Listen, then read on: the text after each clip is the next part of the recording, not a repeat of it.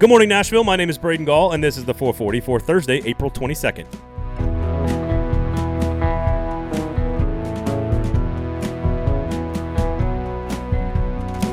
Today on the show, we will talk with Justin Graver of Broadway Sports Media about how Jon Robinson's front office scouts players and maybe what positions the Titans could be looking at that the fans have not been thinking about.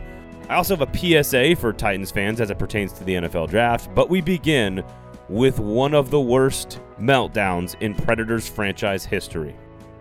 Are you a person who lives in a home? If you are, then you need to know about the Kingston Group.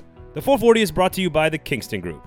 They are Nashville's award winning custom home and remodeling firm, locally owned, of course. And they do things like major remodels and custom homes. Imagine that. They make you money, they make you happy, they make you proud. And if you're a person who lives in a home, you should know about them. That's the Kingston Group. Check out their work at buildkg.com. That's buildkg.com. So, about midway through the third period of the Preds game on Wednesday evening against the Chicago Blackhawks, I sat down to write this segment of the show. And I sat down to write about how the Nashville Predators' playoff hopes might not be as rosy as people think, but that there is one thing that this franchise can hang its hat on, and that is the complete and utter domination of the Chicago Blackhawks because that's what they were doing on Wednesday night, midway through the third period. And then the rest of the game happened. In the most critical of situations, the Nashville Predators gave up three goals in three minutes in the third period to give up the tie, create a chance for the Blackhawks to steal the game in overtime, which they did, winning the game 5 to 4 with a four consecutive goal comeback to win the game and take two critical points. Now, Nashville got a point, but they needed both of them. They need two of them. The Dallas Stars are breathing down their neck, have more games in hand, and Nashville only has eight more games to collect as many points as possible, probably needing to win at least six, if not seven, of those eight games to probably get into the postseason. It was one of the worst meltdowns I have ever seen. Every single point matters, and we know in football that that extra point always comes back to bite you in the ass. And I wouldn't be surprised if this team missed out on the playoffs by a single point to the Dallas Stars. And that single point might be traced back to Wednesday night when you had a three goal third period lead against your arch rival and a team that you are ahead of in the postseason, and you gave up four consecutive goals by allowing their players to basically skate free in your defensive zone.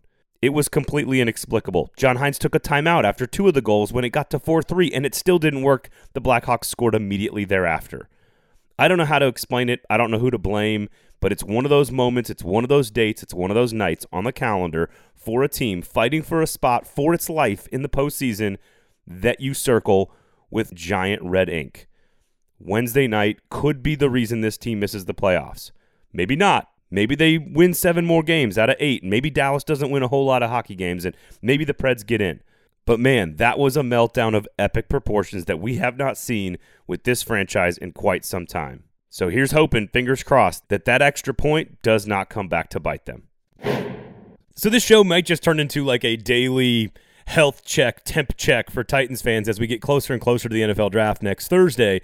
And and today's rant, if you will, is about allowing past situations, the Titans first round draft pick last season, positions, universities, these these types of things cloud your judgment on what the Titans will do in the draft just because the offensive line pick w- didn't work last year doesn't mean an offensive lineman isn't the right pick this year. I don't think that's what's going to happen, but it doesn't mean that that's not the best player on the board and Jon Robinson shouldn't go ahead and take another right tackle in the first round.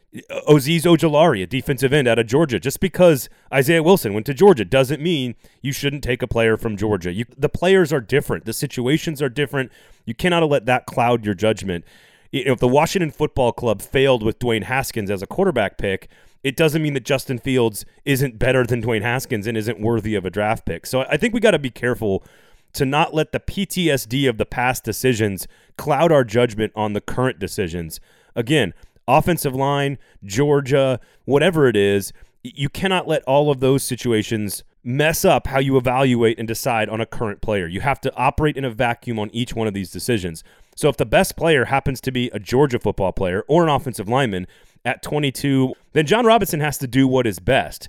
Whatever happens on Titans Twitter is irrelevant.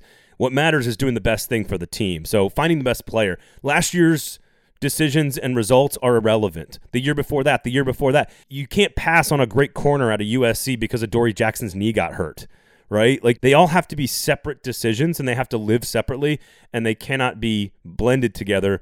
And you cannot let the PTSD of the past cloud your decision making in the future and, and currently. Jon Robinson has to do what's best for the Tennessee Titans. And if that's taking an offensive lineman or a Georgia Bulldog in the first round, he needs to do it.